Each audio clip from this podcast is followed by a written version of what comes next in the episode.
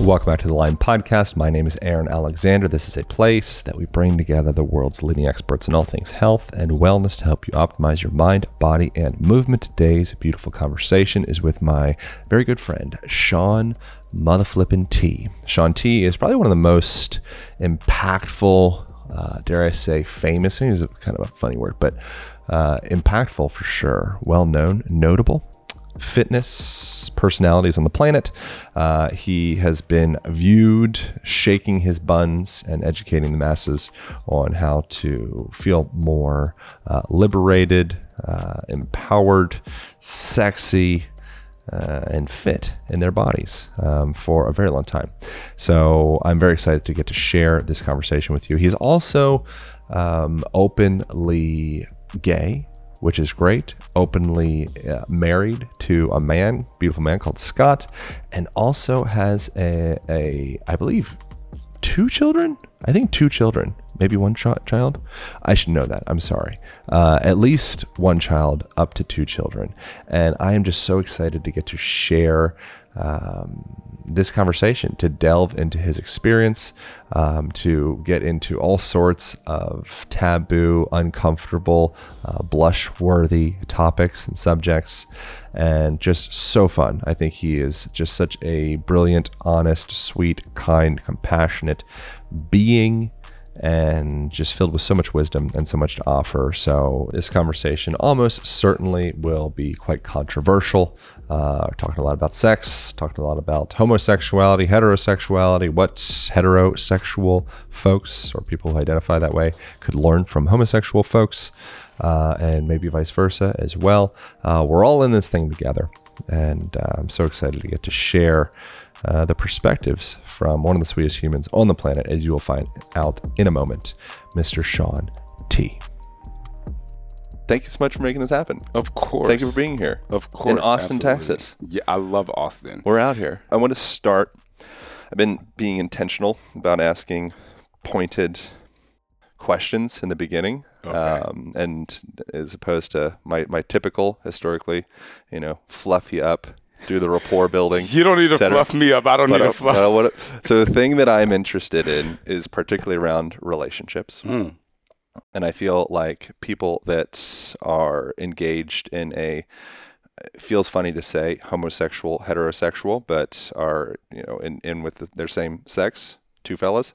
Uh, I feel like they have a lot to educate heterosexual individuals like myself around relationships.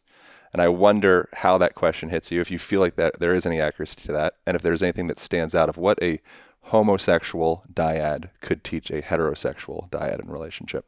I think what's really interesting about that is, you know, a lot of homosexual guys grow up with their best friends being girls Mhm. because if you're gay, most times you can probably ask so many gay guys, a high percentage. The girls are the ones that are more accepting of them. They feel like they don't have to hide who they are with their expression or whatever. Yeah. So I just believe that once we get older, we just treat women really, really well because we've been around them longer or because we kind of have that um I don't know, we just kind of have that I don't want to say softer side because not every gay guy is soft, but we kind of have that softer side. But It's like empathetic. yeah, very empathetic and a little more sensitive, I think. Just Yeah. maybe because we've had to hide who we are for so long. I mean, I'm 44. Thank God I've been out for 23 years. I remember when I hadn't even been out for more than half my life. Wow. But I think that one of the things that, and I hate being like, you know, gay guys teach straight guys things because it doesn't, it, it's not for everyone, but it is for a lot, a large majority of people. I think when you have two guys in a relationship, first and foremost, we understand each other because hormonally we're different than women, right? Like that's not something that you can deny. Hormonally, men are testosterone driven machines and while we do use estrogen for things, that's just kind of, you know, how we connect. So but I do Hold on, is that a thing? Using like supplementing with estrogen?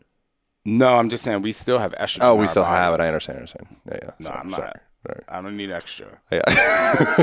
You know what I'm saying? but some people. Some people. Yeah. But anyway, I just wanted to make a point that you know, we men are different. So it's understandable that heterosexual and homosexual relationships can be different just because we're in a relationship where we understand each other in a different way. And I truly believe that in heterosexual relationships, while there is the connection of physical, hormonal, you know, pheromonal connection, there is a lack of that empathy or that understanding hmm. because, you know, a lot of times women are always called, oh, like, you know, she's emotional.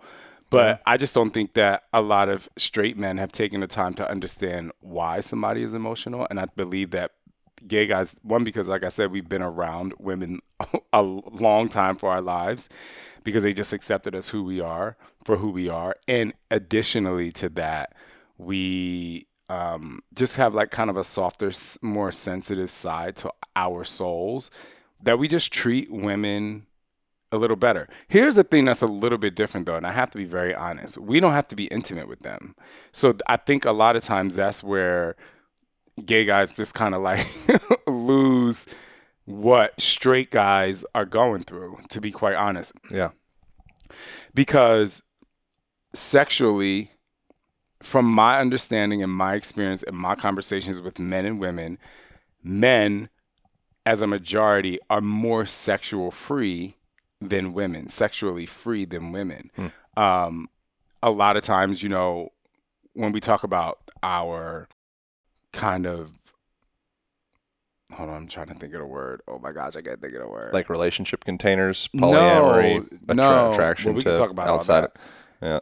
no, our our our not erogenous zones, but our fuck what's the word? Erogenous zones, sexy spots. No, not our. It's not our spots. It's our the thing that gets us excited. What am I thinking about? Where- I, can't know. think of the Aaron, word. Aaron's the lady in the room. What's it? What's where, where are we going to? I Aaron, doesn't know. Uh, Erin, I know. Just kind of like your romantic zone. Let's just say that. Mm, like mentally, cognitively, emotionally, Yeah. physically. I'll explain it like this. All right. So some people, because I can't think of the word, which is so annoying. but I learned this from my friend Emily from the podcast Sex with Emily. Yeah, I but know her. She's you know, lovely. she's wonderful. she's sweetie. but I do believe that people just have different ways of getting in the mood, right? So some people need conversation, some people need media, some people just Like foreplay. some people need foreplay. You know, you have all these things. And I believe that a lot of times women want more more of the conversation, more of the, you know, take me out on a date, more of getting to know someone. We're gay guys, we don't need to get to know you. Like we just want to shut it down sexually, right? Mm. So That's I- this is going somewhere. so my whole point is I think when it comes to that romantic intimacy, men and women as a unit have a much different connection than the gay man that's really good friends with a woman that knows how to treat a woman really well. We don't have that connection. So when there's that super emotional connection combined with a physical connection and attraction, that's where I think you know it gets a little rough as well. Yeah. But generally speaking, I, I think it's fairly simple. I think that you know maybe straight guys sometimes just or heterosexual guys maybe don't listen long enough. Hmm. You know because gay guys like we like to talk we like to hang out we like you know we like to i mean you like to have coffee maybe but we like to sit around and kick it you know a lot of people just are like all right you know i want to i want to move on where we like that kind of intimate talk we like to get deeper emotional you know Right. i mean you have a podcast so obviously you like to talk probably a little bit deeper than a lot I feel of like guys men generally, most male friends that I have, we hang out around some type of like physical objective. So we'll play pickleball or tennis or go for a hike or go for a run or something of the sort. But it's generally oriented around some type of physical activity, at least like in my, you know, my life, my bias. Uh, compared to, I personally don't find it very interesting unless I'm recording a podcast to go and sit down with someone and just like have like quote unquote like coffee talk yeah. you know. Whereas, and I do. Yeah, and maybe it's, lovely. because I'm a big old gay. I mean, I don't, who the fuck knows? But uh, what what do you do within your relationship with with Scott? How long have you guys been together? uh, 12 years, but married 10. How's passion? It's fucking wonderful. How have you maintained passion? We just really as we grow within our own passion, we continually share what it is that um you mean sexually, right? Sure. Yeah. Wh- wh- Whichever. Just like, oh, like I want you That know, person. That person. Yeah. we are just not afraid to express what it is that we want. I mean, we just and and Mm. we don't look at each other's like I don't look if Scott comes to me with something of like this is what I'm really into or this is my fantasy or this is what's making me passionate. I don't say like dude, like that's Too far. yeah, Too I- it's bro. never too far. Right. It's never too far because he's a different human. I think in marriage in general, I actually just officiated my fourth wedding um, like three days ago. And I think that in relationships in general, people don't grow individually together. A lot of people join a union or a marriage or even a like, you know, a couple months into a relationship and they feel like everything like, "Oh my gosh, we love doing this together. We love doing this together. We love doing this together. We love doing this together." Oh, but they're different about this. It's like, why aren't we celebrating exactly what's different about them? They That's came in from passion. that's how we maintain the passion. We just constantly let that person be who they are and we love them for who they are and let them grow into who they are because the minute you try to stop someone or stunt someone's growth is the minute the pain starts to happen. You know, mm-hmm. like years ago in history, I believe it was China where they would not want people's feet to grow. I think it was mostly Yeah, females. sure. And Yeah. they would Foot- just foot, foot binding. yeah, I they would talk do about it in my foot binding. That's the same thing you can do with someone's emotions, their passion, their excitement for life, their excitement to be in a relationship with you. I never understood why someone gets in a relationship with somebody and it's like, no, you can't do that. I understand if they want to change careers and they have to move to, to another country. Yeah, that's something to talk about. But when it comes to your passion for each other, like your ability to want to let them grow should be extremely high. Hmm. I love the foot binding analogy because you still have a shoe. You know, there's still it's we still have a container. We're just not trying to impose our you know our what we would like to impose upon the foot. We're allowing the foot to to grow and do as it does and adapt and do all the things, go through the motions, but and we're keeping it warm and we're keeping it safe. And we're protecting and we're holding, but we're actually protecting and holding its individuality as a foot or as, a, as a relationship. Whereas a when very you cool don't analogy. let that growth happen, it becomes painful. And like you said, binding. And then what happens then? You want a different shoe, Yeah. you know. or you you maybe get through some type of like Stockholm syndrome, and you and you um, don't trust any other type of shoe, even though it's an abusive Which shoe. Which I experienced before in real life. How did you experience that?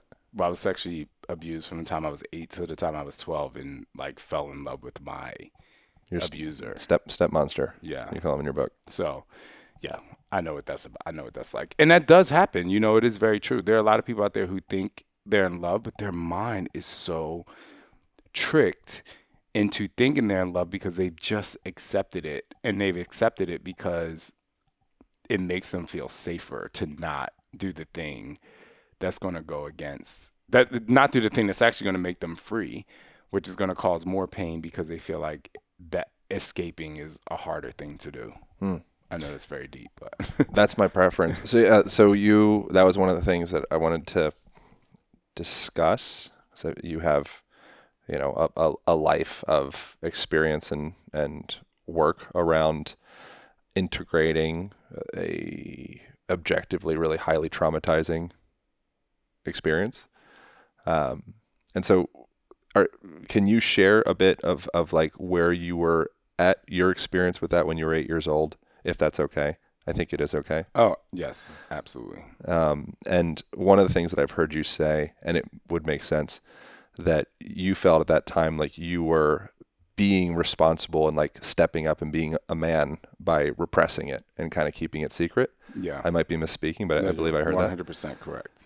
Can you kind of share a bit of that experience and where you're at, and and you know, maybe start to move of how you got to a point of where you're at and being able to integrate all that? Oh yeah. So first of all, you, I think a lot of people when they ask questions like that, they're like, kind of tiptoeing around. Not that you're doing that, but they mm. just like want to say the right thing. Mm. And I just want to say, like, I've been through years of therapy. I'm in therapy now, not for that. I'm in therapy now because I'm really fucking happy. you know, I'm like, like I tell people who lose weight, I'm like, how do you sustain this, this new health?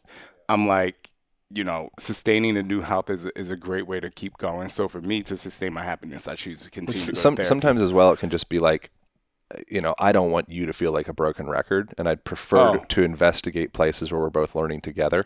Oh, that makes sense. You know, Um, yeah, I don't. I never do, because they're. I always think that someone else is listening. I, mm-hmm. even before I answer that question, again, I get really deep. But even in my career, like when I first started doing infomercials, you know, people buying products off fitness products off the TV, someone, my agent, who was the person that was going to that was going to initially make the most money from this, didn't want to have anything to do with the contract because they said these infomercials never work. You know, and here I am 20, 19, 20 years later, and I've helped the company make over a billion dollars in sales. And so, and I never had to give any of my money to that person. So I, when I walked out of that office, as defeated as I was, I just said, well, if I change one person's life, then you know, this is a really great thing. And so when I talk more about my sexual trauma, my sexual abuse, and being a sexual abuse survivor, I'm like, there's going to be one person that hears this and it's going to change their life. Like my barber, one of my barbers, came to me after I shared this story in another way and was like, I suppressed it. And actually, he actually forgot that it happened to him until he heard me say it. Yeah. And then he was able to be like, so anyway, I love repeating myself for Yeah. lack of a better way of saying it. But anyway, eight year old, and tr- trauma is interesting because we don't typically a, a part of like the definition of trauma is it's invisible in a way. We don't really know how we're expressing out these subconscious patterns that manifested as a product of something that we weren't able to hold at some random age. right. Like so by definition if it was repressed it's like it's operating behind the scenes. You know, I I tell people going back to therapy because I'm just a huge advocate for mental health and mental therapy. But when people say I don't want to relive that pain, that's why I don't want to go to therapy. I'm mm-hmm. like, but it's seeping out in other places Yeah, in your life. Because I know specifically in a very, you know, personal state, people who need to go to therapy and they're not and they're ruining relationships with people who are super close to them because they're you they're treating that person who's really nice to them really badly but they're responding to their abuser or to the person who hurt them.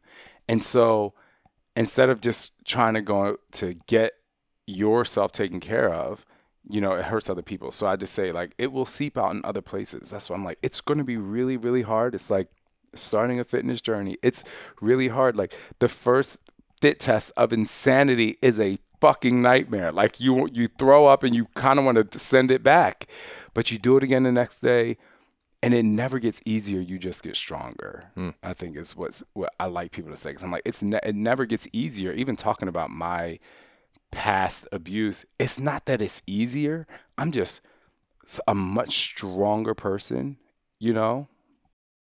Because of it. because of it. So how does a person come to a point of um, acceptance, integration, and maybe even gratitude for things that seem wildly unfair in their past? Well, that will help me kind of go back to answering the question I was going to answer before. But as an eight year old person who is getting sexually abused, who's I'm like who've never who's never experienced any kind of intimacy with anyone. I mean, I'm literally a blank canvas, knowing that something is off, but also accepting it as it's accepting it as if not that it's okay, but I had to accept it as if like I had to find a reason to accept it, for lack of a better way of saying it. And so for me, I had to accept it by saying, well, as long as I take this burden, then no one else in my family is going to get hurt. Right.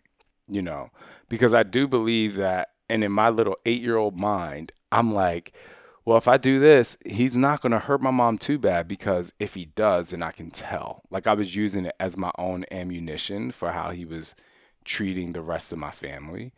And so that's how I made it okay for me.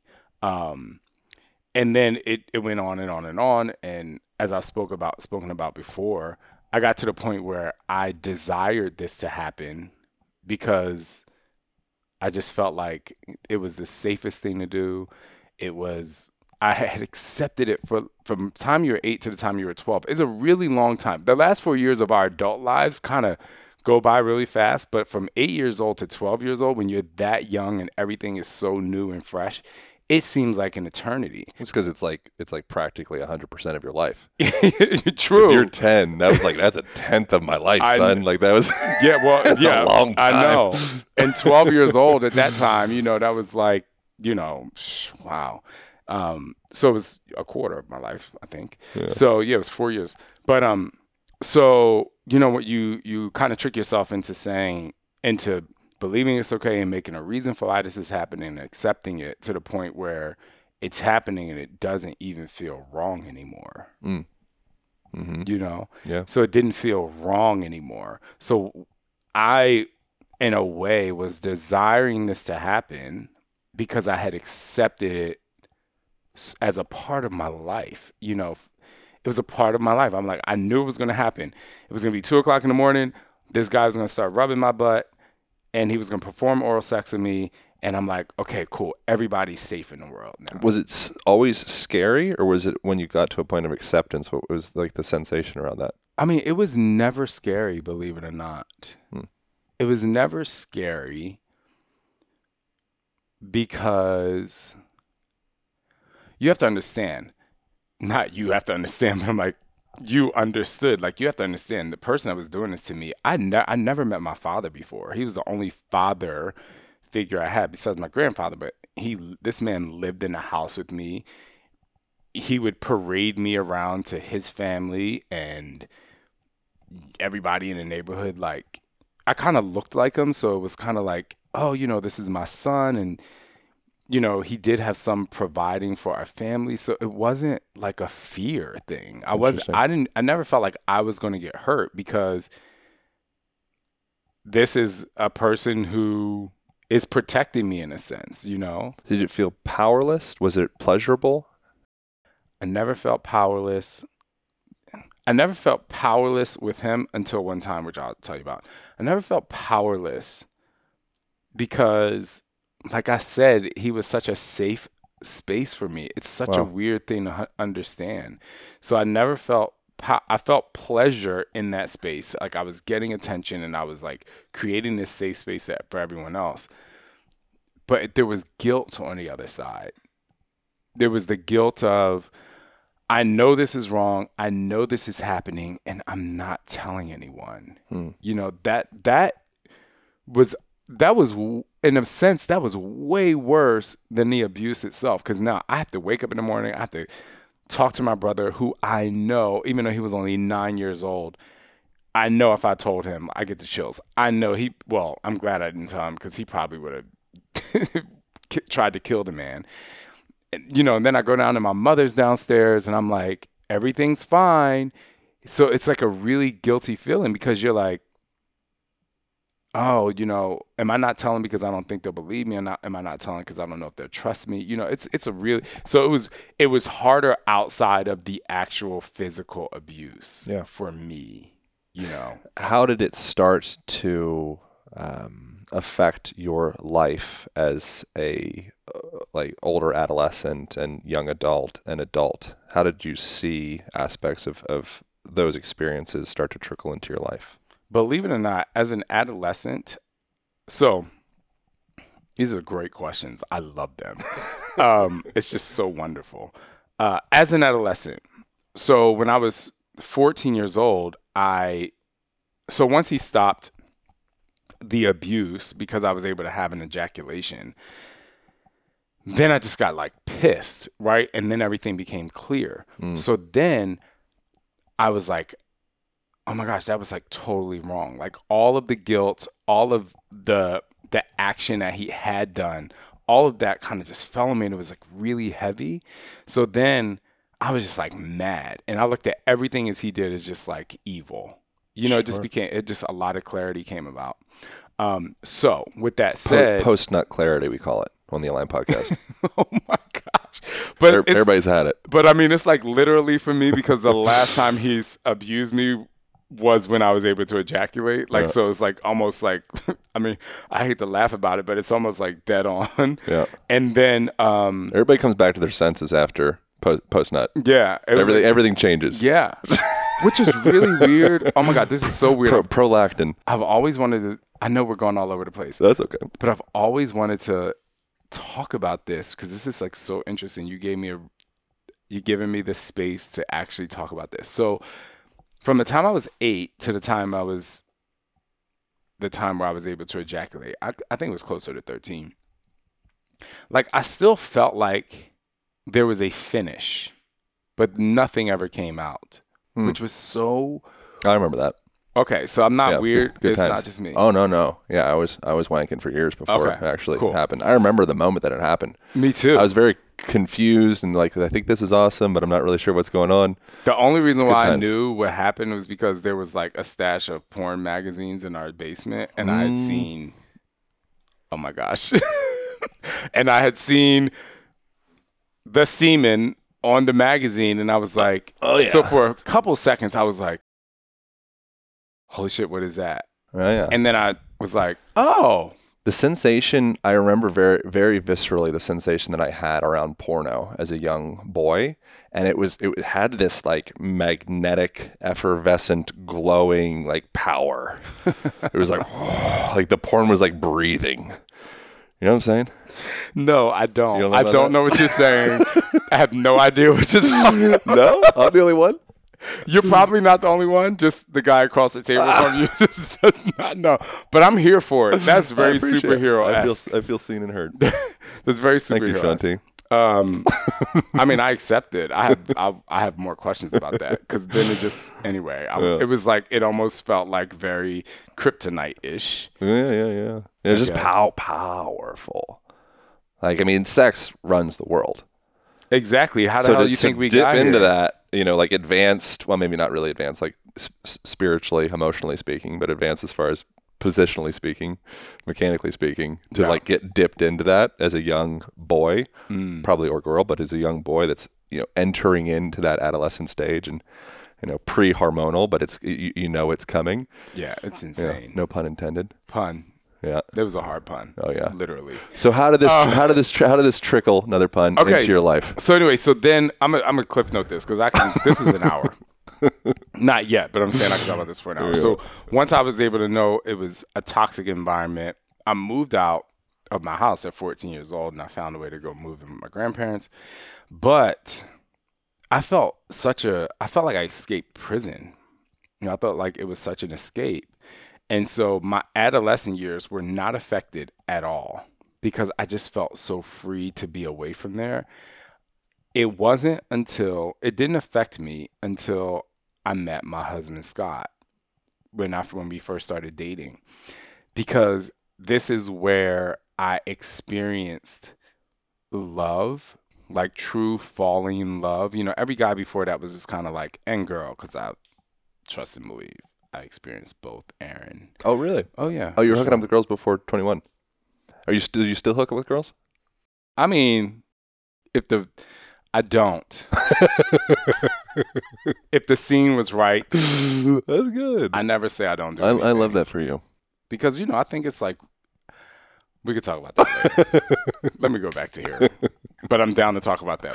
I never say no to anything. I That's mean, good. there's always a way. Yeah, I'm here for experience. Girl, you better work hard. No, I'm kidding. That's good. Um, so when I fell in love with my husband, that's when things started to get jumbled. Because the last time that I felt that true love was for my abuser, right? Yeah. So that's when I I wa- I was in therapy before that, but that's when I really had the toughest therapy. That's when I felt like I was in the trenches of therapy mm. because I didn't want to lose this relationship and but it was really really hard to distinguish the love of someone who loves you as a grown man from another grown man and someone who you love and distinguishing the difference between that and the love from someone who is supposed to protect you. It's so fucking crazy in the brain. And so, make a long story short, it wasn't until like I woke up, I would wake up at two o'clock every morning and I would start a fight with Scott. Mm. Not every morning, every not every morning, but often. And he was like so calm, and he would just be like, "I didn't do anything to you," but like in a very, you know, he just was so calm. Wow. And I, I, I'm, I think I was. I mean, I, I believe he stayed with me because of everything outside of that. You know, I was a really great person, but it felt so heavy for me. And then I couldn't make it to therapy one day, but I called my therapist and I was like, "Oh my gosh, you know, I'm starting fights with Scott, and I'm like, it's just really crazy. I'm like, I don't know why I'm doing it. I'm like, I wake up in the middle of the night to a bad dream. It's crazy. It happens all the time." And she said, "What happened at two o'clock in the morning?" Wow. and I lost it. Like I literally lost it. Like I think every ounce of water in my body came out of my eyes because I just had the craziest break. I still cry about it now, just because I'm like, oh my gosh, like I cannot believe my husband like put up with that. But you want to know what's really, really wild? Now when I wake up at two o'clock in the morning, like we have sex. Mm. Like I wake up at two o'clock. Before it was like pain and bad dreams, and now I wake up in the middle of the night, and sometimes I don't even know I do this, and I wake up in the middle of the night, and he's like, "Do you know what you did last night?" And I'm like, "No." And he, the G version is, he's like the rated G version. He said, "You just told me you love me so much, and you gave me like a big hug," and then sometimes they'll be like, "Do you know what you did last night?" And I'm like, "Oh yeah, I know." So now, like waking up at two o'clock in the morning is is like it's a complete 180. It's so crazy. Like to take a moment to ask y'all a couple of questions. Would you like to dramatically improve the quality of your sleep and also improve your response to stress? Also, have you or anyone that you know suffered from irritability, anxiousness, insomnia, muscle cramps, or constipation? If you have, then there's a good chance you are a part of the four out of five Americans that are deficient in magnesium. Magnesium is responsible for over 600 biochemical reactions in your body. Magnesium is one of the only supplements that I will actually purchase with my own money. Uh, I obviously receive a lot of supplements from companies. Uh, magnesium, I'll just buy it if I don't have it. I really love Mag Breakthrough because it contains all seven different forms of magnesium. And this is great for your brain, it's great for sleep, it's great for pain, inflammation, reducing stress, all the things. And they have a Black Friday sale where they're offering you 25% off and 100% money back guarantee if you don't actually feel a change from the product. So if you want to get yourself 25% off, you can jump over to bioptimizers.com slash align and then use code align10 at checkout for 25% off any order. So that's B I O P T I M I Z ers.com slash align and then enter code align10 for 25% off on any order. Jump over to bioptimizers.com slash align and uh, enjoy yourself some magnesium. Like to take a moment and talk about amino acids for just a minute. On episode number 383, I talked about essential amino acids like Kion aminos being one of the best hacks for muscular growth. If you really want to understand just how vital amino acids are for building muscle, think about your body and what it's made of. You probably know it's mostly water. What you probably don't know is that everything else, all of your solid mass, is 50% amino acids. That is why Kion Aminos is my fundamental supplement to support my health and fitness. I drink aminos every day for energy, muscular development, and recovery. Kion Aminos is backed by over 20 years of clinical research, has the highest quality ingredients, no fillers, or junk undergoes rigorous quality testing and tastes amazing with natural flavors. So, if you want to naturally boost energy, build lean muscle, and enhance athletic recovery, you got to get yourself some Kion Aminos. You can now save 20% off on monthly deliveries and 10% on one-time purchases. Just go to getkion.com slash align. That's G-E-T-K-I-O-N dot com slash align. And you'll get yourself a sweet 20% off of monthly deliveries or 10% off one-time purchases. Getkion.com slash align. There's there's there's uh, in the in the book the body keeps a score from uh, Bessel van der Kolk. Are you familiar with that at all? Mm-mm. He tells a story in, in in there of a war veteran that each year on some specific date he would go like old guy he would go in um, and he would put his finger under his shirt and he would rob a like mini mart without a gun and he didn't want it wasn't even that he, he wanted money or anything. It was just he wanted the scene. He wanted the commotion. He wanted the police to come in guns drawn and he wanted to recreate this this event. And he would do it every year on this particular date. And then they started to catch on of like what the hell happened on this date. Oh wow. and he went back and he lost some friends in this war experience at that at that date.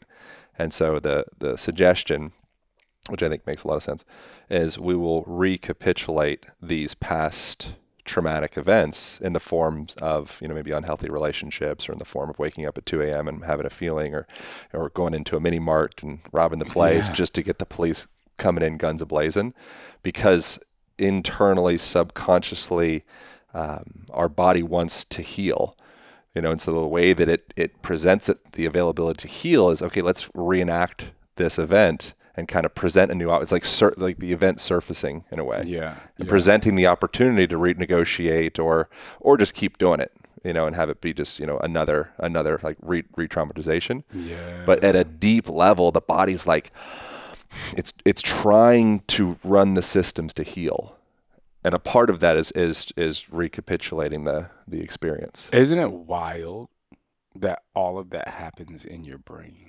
and body I mean, and body. like where's the brain But I mean, like it does. I mean, it is the body. But I'm just, I, I just go back to like how you know they say we only use ten percent of our brain, but I'm Mm. like, uh, no, we don't. We have to use more because so much.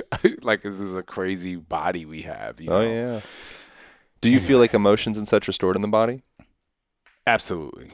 Mm. I do feel that. this so where I was I was potentially going with all of the s- stored trauma in the body, you know, really devastating experience could be devastating. It's all perception, um, and then going into starting to see one how that manifests in the person's life. One realizing that these past events are manifesting in our life. I think is a, is one big thing. You know, for like the first step is realizing that you have a problem. Mm-hmm. And being like, oh yeah, like I'm doing this. I'm I'm the common denominator in every fucking relationship.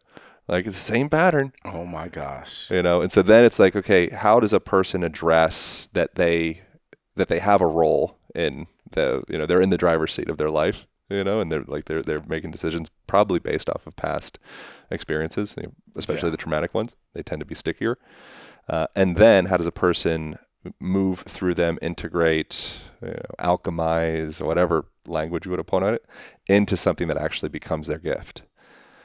You know, and so that's that would be where, where I was I was going with that whole rant, and we could go back to all those other parts. You could pick out any part you'd like, um, but would be particularly around how does a person quote unquote move themselves into healing because that's kind of in a way a part a, probably a huge part of what you've done Yeah.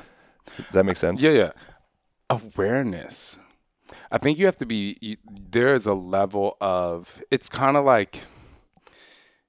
You know, a lot of people don't start going to the gym. I use the gym or working out a lot, but as a reference, but until their doctor says that mm, some something's gonna happen and you're not gonna be here for your kids if you don't do this. So then they do it. But I think with things like trauma and mental health and you know past experiences, the feeling just becomes so overwhelming, and then there's like loss of relationships or the fear of loss of relationships that mm. really brings out that awareness. It's almost oh, just Oh, like yeah. the doctor telling you that you are right going to not have time with your kids if you keep eating this way or not whatever. And so when the fear becomes so strong that you're going to lose connection, I think that's when the awareness becomes much more powerful. Threat of lost connection induces reflection. Bam. Can we get that on a card, please? and now I'm leaving because you just made me look. No. I love that, but it's very true. I mean, it's you know, that's what I experienced. Even though Scott wasn't going anywhere, for me it was just like this is really fucked up, man. You know, it's like so crazy to be the one. Kind of your example of I've had many people in my life where they would be like, "Oh my gosh, this person's like this," and "Oh my gosh," and I'm like, "Okay, so that's like the first time you came to me and you lost a relationship." I'm like, "Okay, cool." But now this is like ten times, and you're saying the same issue happened, and it's still someone else's fault. Yeah. But I think we have to be. I think a level of you have to be brave too. You have to be brave to recognize you're wrong, recognize your fear, recognize your insecurity. You know, because especially somebody like me who was sexually abused or just went through trauma, all of those things are part of my life, or they were a part of my life, I should say. So now if I'm insecure about something, I have zero fear to be like, nope. Like if Scott and I are going through something, I'm like, I go to him like maybe 10 minutes after a heated discussion and I'm like, you know, I did this because I was feeling this way and it's so great to do that. And he's always like, thank you so much. And you know, he does it too. And I think that that's really important. But um, a lot of people are just, they don't, they don't have that like, they're not brave enough yet to accept. How does a person develop that bravery and self awareness to begin to accept uh, responsibility for their role in a relationship? That's really really tough. Um, I don't know the answer to that, but what I do, what I do know the answer to, what I do know the answer to is, and you know, I don't know you that well, but you know, we sat down here at the table. You were like, "This is a free space. Like, if you have flatulence, if you burp, we can talk about anything, right?" Yeah. But a lot of people don't live in that space, Aaron. And so for me, if you work on being true to who you really are, before I got here, I, I got a message on Twitter and I got a DM, and someone was like, you know, they had a private account. They're like, I'm in a closet, and I just want to say thank you so much for obviously the workouts you've done, but the fact that you are showing your life, you're showing your husband, you're showing your kids, you're showing your sexual freedom, being sex positive, like, and I just, it's because the last, you know, 15 years of my life of therapy, I'm like constantly just breaking down anything that's not going to make me thrive. And so if all else fails and you don't even feel brave enough to be to recognize these things that are happening inside, all you have to do is ask yourself one question. What is my magic wand situation? If you had a magic wand, what would you do? Right? So let's say if I asked you Bigger, which- bigger dick. you don't need that though. and even though I don't sleep with women a lot, I can sh- I can show you a few things. No, I'm kidding. But I mean, some people want it, some people don't. As a gay man, I'm like, I'm not a, I'm not about the nine inch cock. Sorry, I'm like, it's too much. Statistically speaking, with men, if they had a magic wand, they were just alone with themselves at their house. What do you think? Probably pretty eighty nine percent, eighty They five want to make percent. Well, Straight to the. Well, we were actually we did a. I was with we had a gaycation a few weeks ago.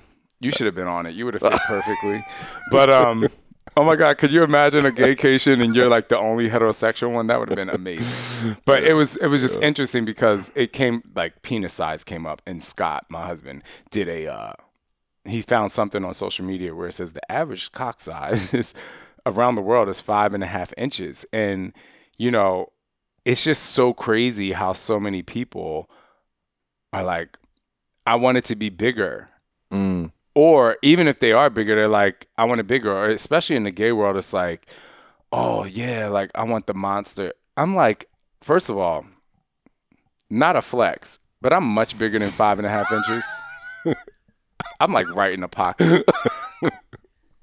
so I'm gonna say that. But I just, you know, I don't, I understand why people want bigger, but the most of the men in the world are, I mean, if you're seven, they're smaller, Mm, so you're winning. winning. And most most rel- women, relativity. most women don't want to be like. I'm not even gonna say what I really want to say. Most women, No, we're free most- space here But most women. I speak to, they're like, no. Most women are like, I don't need that thing to be all crazy. And even though a lot of gay guys, they, you know, guys who have these like, you know, who are who specialize in porn or like, you know, they have like tons and tons of following. A lot of them are because they have like maybe a nine inch penis, right? Hmm. But I'm like, and my husband's great. Like it's not small at all. And I tell him all the time, I'm like, if this was any bigger, like I just I wouldn't be down. I heard recently. Like I don't feel like dealing with all that. I heard recently something like this could be misinformation. A lot of misinformation spread around But the let's internet. figure it out. Let's I heard something like ninety percent of gay men identify as bottoms. Statistically, that doesn't seem to add up. No, I believe it's I believe that to be true. I'm very verse. I'm like literally split down the middle. I'm like me I'm like right in the middle. But if me and my husband are gonna have a frolicky good time, Yeah. most of the guys are bottoms. Mm. They're Which is- really at an advantage, I would say. If you Who if is? you identify as bottom, bottom. No, you're not. Come on, Because you can't find anyone. The anyone. Prostate. oh. It's a magical space. You're talking about the feeling of being a bottom. yeah, yeah. It's, Um, health, it's health inducing. You got to stir up the bits. So do you have toys? Oh yeah, yeah. I put a little, I put a little vibrator thing on my butt every See, now let me tell you something. Me and you, we friends yeah, we're we're bros, dude. That's what I'm talking about. I, I don't know why people are afraid to do. I'm like, bro, like, have you not experienced this? Oh, yeah, extends the orgasm. It, it it translates to what I would imagine is is very comparable to a female orgasm. Yeah, And Obviously, I have no idea what I'm talking about, but I, I've like you know I've been around a few female orgasms, and and I, I feel like that sensation of integrating the prostate um, with masturbation or whatever's going on there. Uh, it does it does something where it becomes more of this like full embodied thing, and it also extends it significantly, But so it can become like this minute long, you know, whatever thing. I have a question for you. Yes. Have you ever come hands free? Uh, good question. No, I don't think so. It is insane. Uh, how does one how does one form, how does I one ex- think- execute on this? I think that might be the closest thing to a female orgasm, to Right, be quite I, I- honest. I, bet. Um, so you're well, you have to find a second erogenous zone, or like What's so- amazing? So many people would find just listening to this to be uncomfortable. I know. Isn't that amazing? Yeah, they're probably gonna be like, they're probably gonna send you messages like, I can't believe you're. No, I don't. I don't think so. Not this audience. I think people would be like, you know, what I would imagine people are like, oh, that's cool. I'm glad you're talking about that, or just like whatever. that." We're good. Let's make But people but the fact that the, the fact that pleasure in the body not hurting anyone in fact reducing the likelihood of prostate cancer and things of the sort like su- like supporting the health of both parties. Nothing but alrightiness people around the world would literally their sphincters would would would tense up just the idea of the conversation happening which is just that, that just is interesting. It's interesting because we all got here because of a sexual activity. oh yeah we're sh- we're shamed around around our origin It's literally insane yeah that people look at sex as like a really terrible thing. I'm like, this is insane. yeah Like you, like that's insane. So, but let me teach you. Let me not teach you. I'm, I'm, I'm here to you. I'm here to learn I'm here to learn from you too, Aaron. yeah good So take one of your vibrators, the one that curve, one that curves a little bit. That Mine curves up to the prostate. right, that gets the prostate. It's about 12 inches long. Are you? You are lying. I was gonna say you're lying out your ass, and literally you are. You are. Thank you. I was. Never. I'm not gonna say that. Oh my God, Aaron! I can't believe I'm sitting here with you talking about this in such a good way. Good. It hasn't always been a dream of mine, but it's a dream come true. Good. That's good. But so for me, my second zone is my not my balls themselves, but my scrotum, like the outside. Like if if, if I have a Oh. vibrator in there and like my husband's touching just the outside, like softly, I don't need to stroke to have a, an orgasm. My husband's zone is nipples. Are you are you nipple sensitive? Uh, not irregularly. I'm no. Have you had anyone ever pay attention to them? Mm, maybe that's what I'm missing out on. Ooh. So I'm not wired. That's what we call it in the gay world. Like I'm wired. My husband is Ah. extremely wired. Like I can lit- I can get anything I want if I do that and that at the same time. You know, all men start off as women. For the, I think it's the first six weeks, I believe. Oh. Until that's that's the reason we have have uh, nipples, and then eventually, if not, the ovaries drop into testicles, and then what would have been a vagina folds over into becoming the the scrotal line or whatever that's called. Anyways, That's good to know. Yeah. Gay men will be we're very happy about that. we think. no, but um so anyway, you have to find that second thing. Some for some people, you know, it could be their neck or like it could be anywhere, but you have to find a prostate if guys want to come hands free and then that second spot. Some people it's just the prostate. Mm. You know. For women listening, what could they learn from a man about fellatio? just- ooh. Mm-hmm. Very Because they don't have one. That's You right. mean because they have penis? yeah, So- I'd imagine men probably know how to. I usually charge. I just want to tell you, I usually charge ten thousand dollars for this question, but I'm gonna do it for you for free, and people can sign up for my course. No, I'm kidding. the ten thousand dollar question. Actually, my husband was like, you know, you should really teach a course on this because people would. yeah. So here's There's the a course at Burning Man. Oh, Yeah. is the person gay? No, I my, my buddy, my I mean, there's probably multiple people, but my uh, I have a, a buddy. He's a, a tree planter in Canada. Goes to the Burning Man, teaches a whack off course at Burning Man. Oh. Everybody stands around, watches, and breaks down the details. Whacking off courses are great, Yeah, but but it's for gals, oral sex courses are next level. different. Yeah. Um, So tips. tips again. You have to find that second spot on the man. Mm-hmm. You can that it's nipples, scrotum. It's some. It's somewhere. It's somewhere else. There's a second spot, but the second spot when you're giving oral sex can also be like not being afraid to put your finger to find the prostate Sure. because the combination of the prostate being massaged and you know getting fellatio Massively pleasureful. it's insane Very few people have experienced it as a guy because it's so dirty, gross, uncomfortable. Am I am I gay? I grew up, you know, like having fear around anything around my, my butt since Yeah. age, you know, whatever three to probably 18 or so. And mm-hmm. then you start to grow up a little bit. But where I grew up at, there's a lot of shame around the idea of homosexuality, even whether you are, aren't, or whatever the thing is. Um, which I would love to hear, you know, your experience of moving through that as well, because I'm sure there's been probably a lot of layers Yeah. with that. Um, but again, it's one of those things that for a guy, it's something I haven't experienced a lot. But the times that I've had, I'm like, oh, that would I mean that was the most pleasurable thing I've experienced in in in sexual intercourse. it's insane even if you're even if you're um if you want to have like the vibrating butt plug what i like to call them uh while you're having sex. Like just put that in there while you're actually having intercourse. I mean it's it's it's a massively different experience. That's that's, why move. like when guys when gay guys a lot of gay guys like having threesomes because the person in the middle is like winning. You know what i mean? Mm, like they're winning. Interesting. How ma- how often do you get messages from heterosexual men in relationships telling you that I'm gay? I don't know what to do with myself. every day of my life. and I love it so much.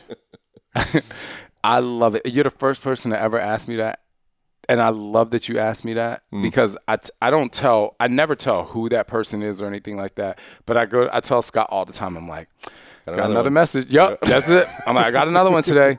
And I, I feel like so horrible for them. But this is why because a lot of these guys are still very much into having sex with their wives. They just want to have sex with men too. And hmm. what they do is they come to me and they're like, oh, you know, I'm gay, blah, blah, blah. I'm like, do you still enjoy having sex with your wife? And they're like, yeah. I'm like, so would you classify yourself as gay or would you? it like that's what I was saying before we started the show. Labels are one of the toughest things Sure. because when you looked at as gay, it's like, oh, you don't want to have anything to do with a woman. Woman. When I know plenty of gay guys that will still have a threesome with a girl in the room, and I know plenty of men that have a wife and they like fooling with guys, but they have still incredible sex with their wives. And the best relationships, if the best relationships are the most open minded when the woman is like tells their husband like, well, yeah, like you should absolutely experience that, Mm. or vice versa, or if the man is like, if his wife likes to to be with other women, it's but again, like people look at this as like, this is horrible. Like, that's not right. And I'm like, you're lying. And you want to know why? Because if you go into a, a packed movie theater, box, box office hit, Thor, I'm just going to take Thor because he's hot, right? the women who go are sitting there like, yep, I came to take my my kid there. And I'm like, girl, you know you having thoughts.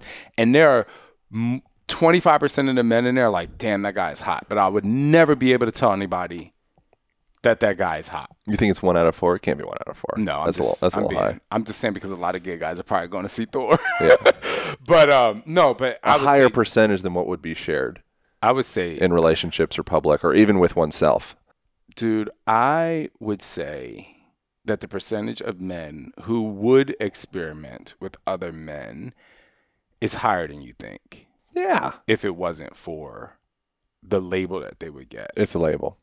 Yeah. But you look at like Spartan times and and you know that's that that would be an indication of being an alpha. It's like, "Oh, I'm the strongest baddest cuz I did you in the ass." You know, so if you were getting in the butt, which that's a whole another thing, is like actually, it's, you know, ninety percent of men would You're like, prefer that. winning." So like, hey, um, but it- it's it's it's such an interesting thing. The cultural stew that we get dropped into dictates and forms so much of our belief system around like what is what is okay. And so the the process of of starting to strip those layers back of what have I been inculcated by that may or may not be to my actual benefit and be like true. Like that's an interesting question I have. How does a person start to come to terms with what is actually really true and authentic to them? When you live in a world where there's a lot of filters and a lot of like reflections and deflections and like where like what's like who am I? I think I have to go back to the time where I actually was starting to experiment with men to really, because that's when I felt like I was, there was like a, a light at the end of the tunnel, if you will. Yeah. Um, but when I was in high school, and I was like 15, I mean, I was fooling around with girls. Like I remember being in my girlfriend's living room, and I'm like, "We are gonna get caught by your dad, and he's going to whoop my ass," you know. And then like a couple years later, like around 17, I went to sleep at a friend's house, and you know, he was like, "Hey, you want to try this?" And I'm like, "Sure." And I remember like, "Wow, this is like even more amazing than that," you know. Mm. And just kind of letting letting the exploration go, and I just remember being like, "Oh no, like that's definitely, I definitely want that more." But the minute you start to, but I think that like, plus I grew up in a Christian home. Once I, my my grandfather was a pastor like i was in church four times a week. And it's always preached that the way you are is wrong right? So i had another barrier to break through before i could even want to see the light. And i remember fooling around with a guy and as a teenager while my grandfather was um home. It was just my grandfather home and then my friend came over and we started you know fooling around or whatever. And i remember my grandfather walking by and like knocking on the door because I'm like, you know, I don't know how you know, but you know. And anyway, so I say all that to say, I think that like you just have to. I think your question was, how do you kind of? What was your question? how do you do how does a person so there's a lot of talk around and i've even heard you talk about this before of um, how did you word it i haven't written down my notes but something along the lines of like one you feel in a way like a protector to people's Mm, um, freedom to express who they authentically are yeah, you know and if it's like if you're being you like I got you. I'm here. You know, I I, I want to protect that. And I want to I want to not be the foot binding shoe. I want to be the Vivo barefoot, you know, running shoe Yeah, or yeah, whatever. yeah. It's like I want to support you know who your expression. But I think a lot of people, and I'm sure myself in certain ways, and you know anybody. Um, I think that the journey in getting to know yourself is a process. You know, so at Oh, age yeah. 20, you might not really know who you are the way you do when you're 30, and 30 when you're 40, and 40. so like the. I mean, maybe it's not that interesting of a question, but in my mind, that I think that's kind of a thing. Of like, how does a person kind of pierce through the filters to come to a place of like, what is my authentic self? Man, it's like I think the best way to answer that question, like before we talked about the magic wand situation, but the best way to ask that question, you know, there's there's always been this like real this quote in every you know dance studio. This is dance like nobody's watching. Mm-hmm. Like Right. if no one else, if no one else was going to judge you, if no one else was going to judge you, what would you be doing? How would you live your life? Yeah. who would you surround yourself with? Where what kind of events would you attend? Like those kind of if no one if you were in a, a simulation video game by yourself and whatever, like what would it be? And I think that's a way to at least try to create this blank cam this have a blank canvas and really start to see what it is that you want. But for a lot of people that's going to be very scary to do because Yeah. they've been suppressing their true self for a very long time. I want to take a moment and share one of my absolute favorite recovery protocols. That is cold plunging. What I love about cold plunging is it's great for metabolism. It's great for the development of brown adipose tissue, which is more metabolically efficient than white, aka your like blubbery fat stuff that we're familiar with. Um, it is great for mood enhancement, great for cognitive clarity. Uh, my present go-to cold plunge that I'm utilizing at my own house is the ice barrel. The reason being, I can put it out on my porch and it sits vertically, which is rad. So it sits vertically, which means it can it can fit into smaller places. Uh, I can move it around quite easily when it's empty, which is fantastic. So I could take it to an event if I would like to as well. Um, and it's great. It's beautiful. It's got nice little steps you can step up into it. I think it's cool. If you guys want to get yourself $125 off your own ice barrel, you can jump over to icebarrel.com slash align. That's I-C-E-B-A-R-R-E-L dot com slash align. If you do not love the Ice Barrel. They have a 30 day money back guarantee. So if you're not 100% satisfied with your purchase, get your money back. No questions asked, no big deal. Uh, and also, you get $125 off your purchase. So jump over to icebarrel.com slash line if you want to start integrating a cold plunging protocol into your own life.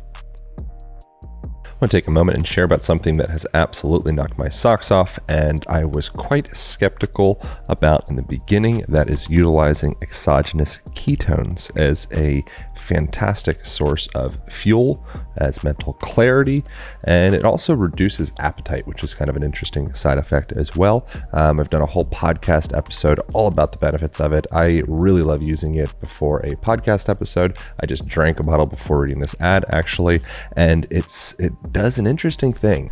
It induces that similar sensation that you'd have after doing an extended fast and your body transitioning over into ketosis, and uh, it's like a almost euphoric, upbeat, energetic, cognitively clear sensation. It's highly recommended. I would I would just just give it a try. Uh, if you don't absolutely love it, no worries, you can get your money back. But I think it's one of those things. Just it's supportive to have in your toolkit.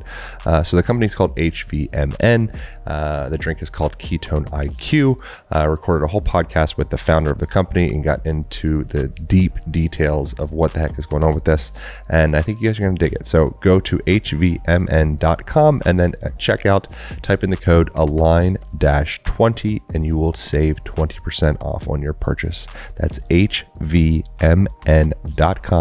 And then at checkout, type in A-L-I-G-N dash 20 and you will receive 20% off your purchase. What can a uh, gay couple teach a hetero couple about raising a child? Um, if this still happens, mostly because I don't know, because it, it happened in my home growing up, but gender roles have to go out the window. And one, gender roles have to go out the window. It's like two, I don't care. this is in no particular order. I don't care if mom is staying home all day because she's nursing and dad is going to work. Like, dad should still get up in the middle of the night and feed that baby. And mom you should pump milk so dad can feed that feed that baby. Because what happens i think when it when it comes to being a parent automatically to step in the roles. Well mom is going to nurse dad's going to go to work. No. Like because mom's not sleeping all day. Just like you're not sleeping at work like get like put that milk in the refrigerator and switch it out. Um but i think that like gender roles generally is like the main thing. Like like why can't there be a dad bag why does there have to be why does mom always have to have the mints you know and the and the band-aids? And that was really fun for me and scott because there was no way for us to be like you're the mom. And we've had people come up to me like well who's the mom and who's the dad? I'm like are you fucking kidding? It's like many times it took a lot of time for me not to literally want to punch somebody in the face. I was like you this is i'm like do you see a female here? Just foundationally, do you see are either one of us a female? And they re- like people really can't grasp that, and that was the biggest eye opener. That people like people do still live in that space of like gender roles. Like, why does why does this person have to cook? Why does this person have to be the breadwinner? Why, why is there such thing as a breadwinner? Why is there such thing as a breadwinner in a union? Yeah. I wonder, I, I would imagine a common criticism, which I'm sure you receive uh, like your fair share of criticism around it. Oh yeah. Do you? What about being gay? No, no, no. Oh. Gay, raising a child. Oh no! I, so I'm a black gay man in America in a homosexual relationship, an interracial re- relationship Yeah. that had kids via surrogacy. Yeah. Like I'm literally the only thing I'm not is a trans black female, Right. you know, or female in general, because I feel like a lot of times, uh, you know, people just treat females. But I'm just saying, like the whole point is, I have enough. Like I'm a walking billboard of like this person is literally going to burn in fire and brimstone. you know what I'm saying? Yeah. And that was your belief system. that was my belief as well, system. which Like- is pretty interesting. Yeah. And I think that, ah, going back to your question, because I just had a thought. For me, it's so hard not to be myself. And I want people to make it hard not to be themselves. Make it hard for somebody else. You know, my book, I talk, my number one superpower in my book is uncomfortable. I like to be uncomfortable. Say the name of your book. Uh, T is for transformation. It came out how many years ago? 2017 Okay, yeah, it's been people are still like just Yeah. finding out I have a book. Yeah. But the first superpower is to get uncomfortable because my entire life was uncomfortable. So I like to con- the way that I continue to be my most authentic self is putting myself in uncomfortable situations because the uncomfortable situations is what I really want to do and who I really want to be because and I don't do it or be it sooner because of fear of being judged. Like I have an OnlyFans now. I'm not have I don't have porn on there, but I have an OnlyFans. Like me and Scott started wine night during the pandemic, and it was so fun. We started talking about a lot of this, about sex, about relationships, about fantasies, about you know frolicking, about intimacy, about date nights, about being parents, and now I'm just doing it on my OnlyFans. And I don't I don't post my hump day photos on Instagram anymore. So if you want to see it, go to my OnlyFans. BOF. Hey, it's good. it's a good. It's a good page. You're not getting the porn, but you're not getting my cack, but you're getting some No, good no, stuff. no cack. How do you address in your own um, experience the potential, likely, what is your son's name? Silas and Sanders. Silas, Silas and Sander, they will probably go through some type of criticism from their peers when they find out that they have two dads. hmm How do you f- navigate that in your own with them, with yourself? Like, how is that experience for you? So, like these kids are pr- probably not even going to give a fuck what anybody thinks about them. Like they're so, so one of the things, and I know it's hard to teach that. Of course, they're going to be people are going to say mean things to them and whatever.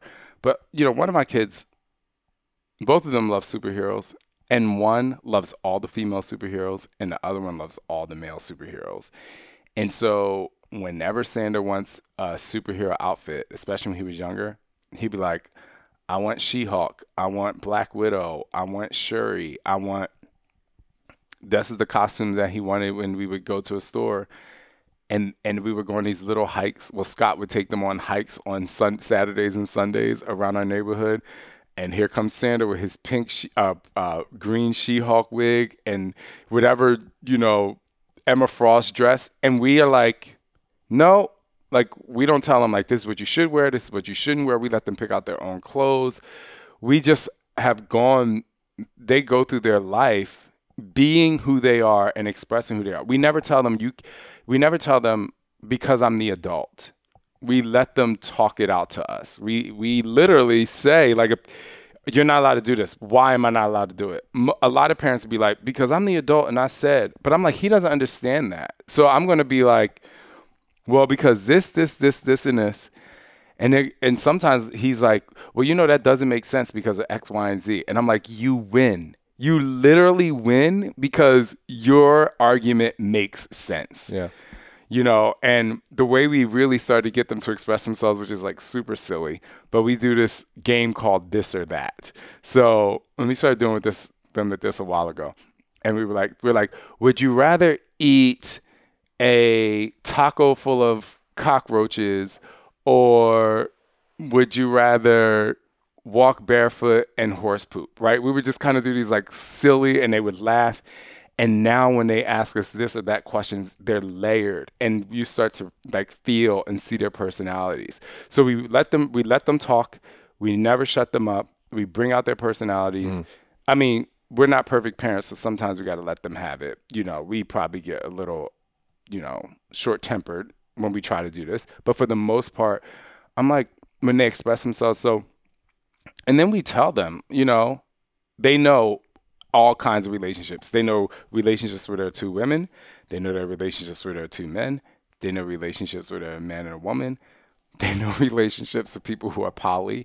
Like they know relationships. They know all kinds of people. So when someone, the goal is for them to literally be who they are. Hmm. You know, if someone's like, if if they want to wear something to school, if they come back and say, you know, such and such teased me, that I wore this, I'm gonna be like, well, you know what? Let's make something even. Let's add dime. Let's add Swarovski crystals to it next time. I'm gonna be like, just go be more of who you are, you know, because if I t- if I'm like, okay, well, don't wear that again or don't do that again, then they start to shut down. Yeah, by not being who you are, it gives the perpetrator power in a way, whoever the abuser is.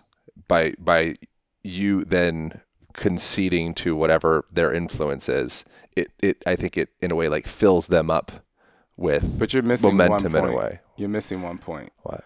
Bullies are fueled by the attention they get from other people. Mm. But what if you, being yourself, is the attention getter? Because mm-hmm. that was me. Mm. I'm like, I got bullied one time. I was like, okay, so this is what we're going to do. First of all, I'm going to fight you because I'm not afraid. Like, I have no problem fighting you and I'm I just happen to be super athletic. So I would be like, who got more home runs in kickball? who won the race? You know? Yeah. We done? Like, yeah. you know, what else? And so then, you know, kids in class would they would look at that person like, oh, it's hard to do that. I'm not saying it's it's easy to do that. But I think a lot of times we teach people to cower, like, well, stay to yourself or just go do no, be louder. Mm. I like the idea of working harder until you're undeniable. I don't know. Somebody said something along those lines in a more eloquent way than I did. I mean, isn't that how we got to where we are? Mm. Well, I think I'm in process, but yeah, that's definitely how, how you got to where you are. I think I'm, you're, I'm, I'm, you got know, my I'm, attention. I'm, on my way. You got my attention. that means you're doing something right, and I'm fucking nobody. But I'm just. I mean, we are all true. somebody. But I mean, like, think true. about it. How many how many people have been exposed to the in in it's called insanity? Like yeah how much? How, what, what was the exposure level of that?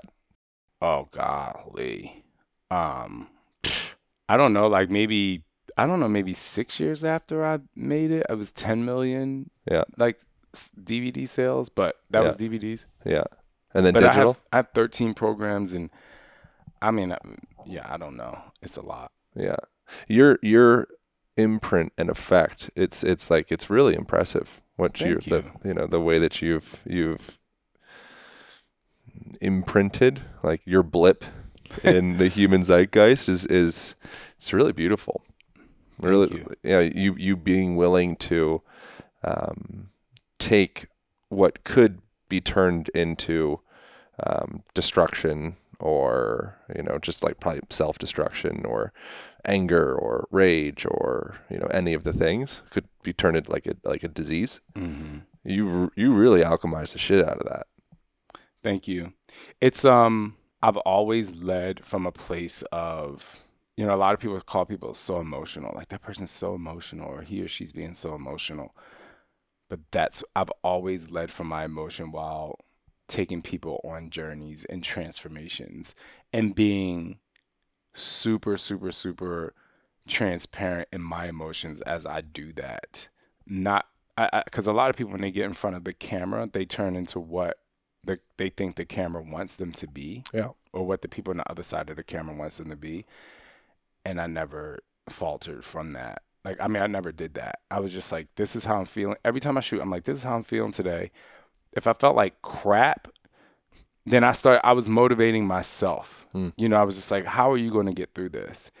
And, um, you know, it just feels really good to have been able to to be able to look back at my career so far and look at everything that I've done and know that my authenticity, even though people were doing squats and lunges and push-ups and power jumps, which they hate, um, is what got what helped them get the results. Mm. You know, I think that's the best thing. You know, I, I look at the moon and the stars and the universe and I watch way too many videos about it and I'm just like, well, you know it's so crazy of these billions of galaxies and you know, stars and planets. I'm like on this one planet, like I can go on every single continent and someone I will meet someone that says thank you. Oh yeah. You know, like how that you know how empowering that is, and I'm always just like, you know, thank you for letting me be a part of that journey because it kind of goes back to what you were saying, like, how do you, like, how do you know when you have like a problem, or how do you know when you need to fix something? And it's just like, I think that being able to take people on a movement journey, and 95% of the people are like, well, I mean, you changed my life physically, but you really changed my life mentally. oh yeah. It's like because there's so much that happens during exercise. Like I don't want people to exercise to lose weight. I want people to exercise. Obviously, we know endorphins and all this stuff, but like the belief that you have in yourself from being able to do something that's extremely hard combined with being consistent hmm is immeasurable. That's why I'm like, if you're out there and you're working out because you want to keep that girl or keep that guy or like be sexy for this, you know, people get they want to lose weight for their wedding or they want to lose weight because they want to find the guy. I'm like, this is the wrong re like you're doing the wrong thing. Yeah. Like work out to prove to yourself that you can do hard things. Work out so that you can prove to yourself that you can be committed and consistent within yourself because they are the tools that's going to make that marriage better, that relationship better, you better at your job, Yeah. you a be- better to yourself. Yep. And movement is therapy. You know, and and the, your, physical expression in the world is, I think, the downstream manifestation of what's happening internally. Mm. That's why I love dancing. Like Oh a, yeah, being a professional moving through your shit, man. was like I would say being a professional dancer and a- dance instructor has been my favorite job Hmm. because it's so hard to explain. The the feeling I get when I hear a beat and want to move to it in a specific way is so, so overwhelming. Like I could still cry about it today. And I was told at eight years old that little boys don't dance. So I had to wait until I was 20, almost 21 years old to do it. Yeah. Yeah, when mean, people are in in many ways, myself included, uh, going back to the foot binding analogy, bound through our you know our whole body of the way that we're allowed to move. Because if you move certain ways, that indicates something that you've heard a story is, is not okay. Mm-hmm. So like, I'm gonna move this way. So something like dance and being willing and open to explore different dances, and you could be as metaphoric or literal as, as you want. Um, I think it opens a person up to starting that process of actually understanding who the fuck they are. Mm-hmm. But if you're always doing the same dance, you're just going to be whoever you know imposed that dance upon you, which is Yeah. fine too. It's like change the choreography. You know, just skipping around. You know, we were talking about tennis and paddleball. Uh, Yeah, pad- pickle. pickleball. Yeah. See, I don't even It was know what it's that called. came from it was it was it was, I don't even know what it's called because I'm mad that it exists. it was, No, it was developed in I think the 20s or something. I mean, no, it was the 60s in in Bainbridge Island is a place outside of Seattle, I believe. And it's because these two fellas, um, not sure if they hooked up or not. That wasn't a part of the description. they would they would play. Uh, they had a little wiffle ball and they had a little little um, ping pong paddles, and they had a dog called Pickle that when they would lose the ball, Ah. Pickle would go pick up the ball. Pickleball. That's the That's history. so cute. You're welcome. Um, thank you. hmm But so when I started out with tennis and it was like hard but so athletically like in my zone of wanting to be an athlete athlete like speed, power, agility, strength and you're you know, there's no end time. There's just like you have to win the last point, endurance and all that stuff. I just remember being saying, How am I gonna get really good at this? And I was like, You have to dance with the ball. Oh yeah. So that's why I tell people when when that's why I love dance so much. When I tell when life gets hard, dance with like dance with it. Like Mhm. find a way to move. It's I believe that and this is so deep, but I believe that tennis is geometry. It's like one big geometry problem. You Sure. have this this rectangle and you're trying to angle this person and maybe you hit it long or deep, then you hit it short cross court, and then you open up this space over here. And I think that, I mean, you play pickleball, so you know how that is.